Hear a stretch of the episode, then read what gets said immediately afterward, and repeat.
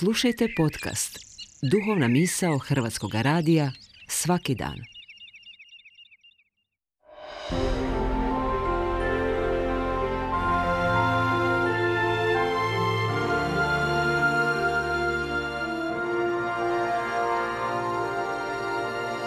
Duhovna misao. Urednica je Blaženka Jančić.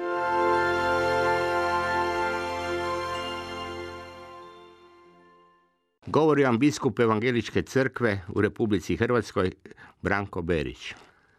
Povratak evanđelju. To je bio cilj reformacije. Čuti poruku Svetoga pisma. Ono što pokreće Krista, što donosi pravdu, što može utvrditi i vjeru. Krist u sredini. Uz evanđelje, uprko svim izazovima i opasnostima, uprko svim oprešnim mišljenjima i učenjima, moramo razlikovati što je Boži posao od onoga što je ljudski.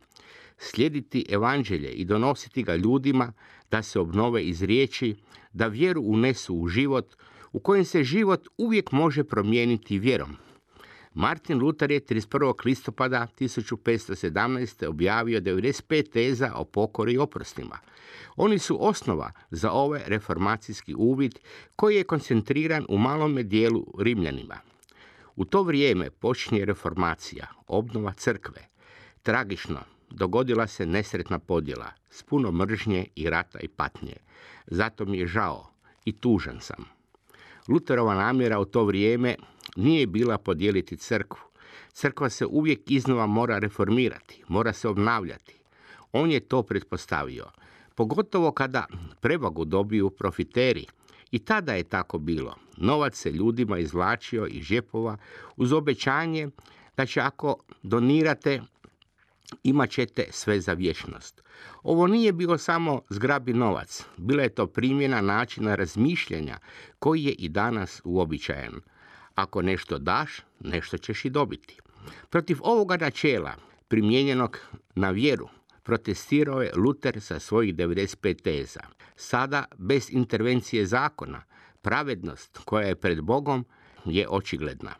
Ovo su teške riječi, zakon, pravednost, ne dijelima zakona, nego vjerom. Ove riječi sadrže poruku koja je uzdrmala cijeli srednji vijek.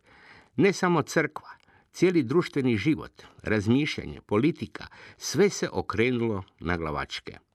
Danas mi protestanti ovo unosimo i dijalog između denominacije slobodu evanđelja. Ona poznaje samo jednu vezu sa Isusom Kristom.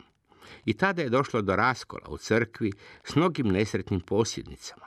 Ali bojišnice iz 16. stoljeća, koje su bile između Rima i Wittenberga, više nisu.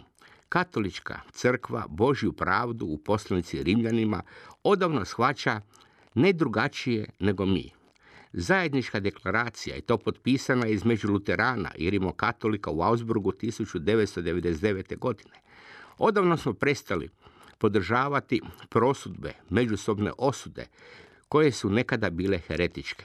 Tijelo Kristovo ostvaruje se u velikom broju sestrinskih crkava i tu se također pokazuje Božja vjernost.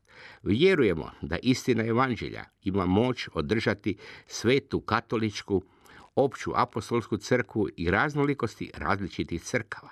Sigurni smo da će oslobađajuća i obnavljajuća istina evanđelja također neprestano obnavljati i reformirati denominacijske razlike u crkvama i da je u njima samo Isus gospodin.